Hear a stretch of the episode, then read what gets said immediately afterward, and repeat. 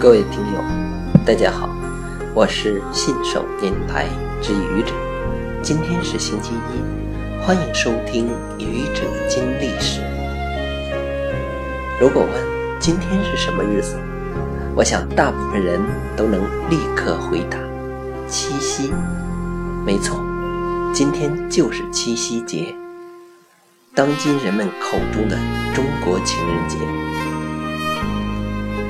今天是七夕，愚者金历史也改一改以往的传统，不再采用阳历纪年，聊一聊中国农历，也就是阴历的今天，七月七日七夕节。农历的七月七日是传说中牛郎织女鹊桥相会的日子，是中国的传统节日。在中国两千多年漫长的封建社会历史中，儒家思想一直是统治思想。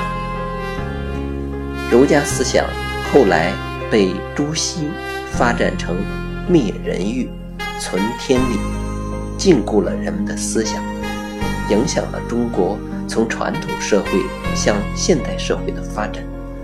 但追求美好的爱情与幸福的生活是人的天性，于是诞生了牛郎织女的故事。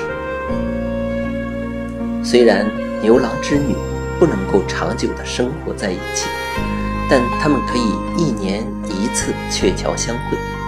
这个故事反映了古代中国劳动人民的现实主义思想与浪漫主义情怀。牛郎织女的分开基于现实主义，一年一度的相会则基于浪漫主义。牛郎织女的故事说明，爱情是有的，幸福会有的。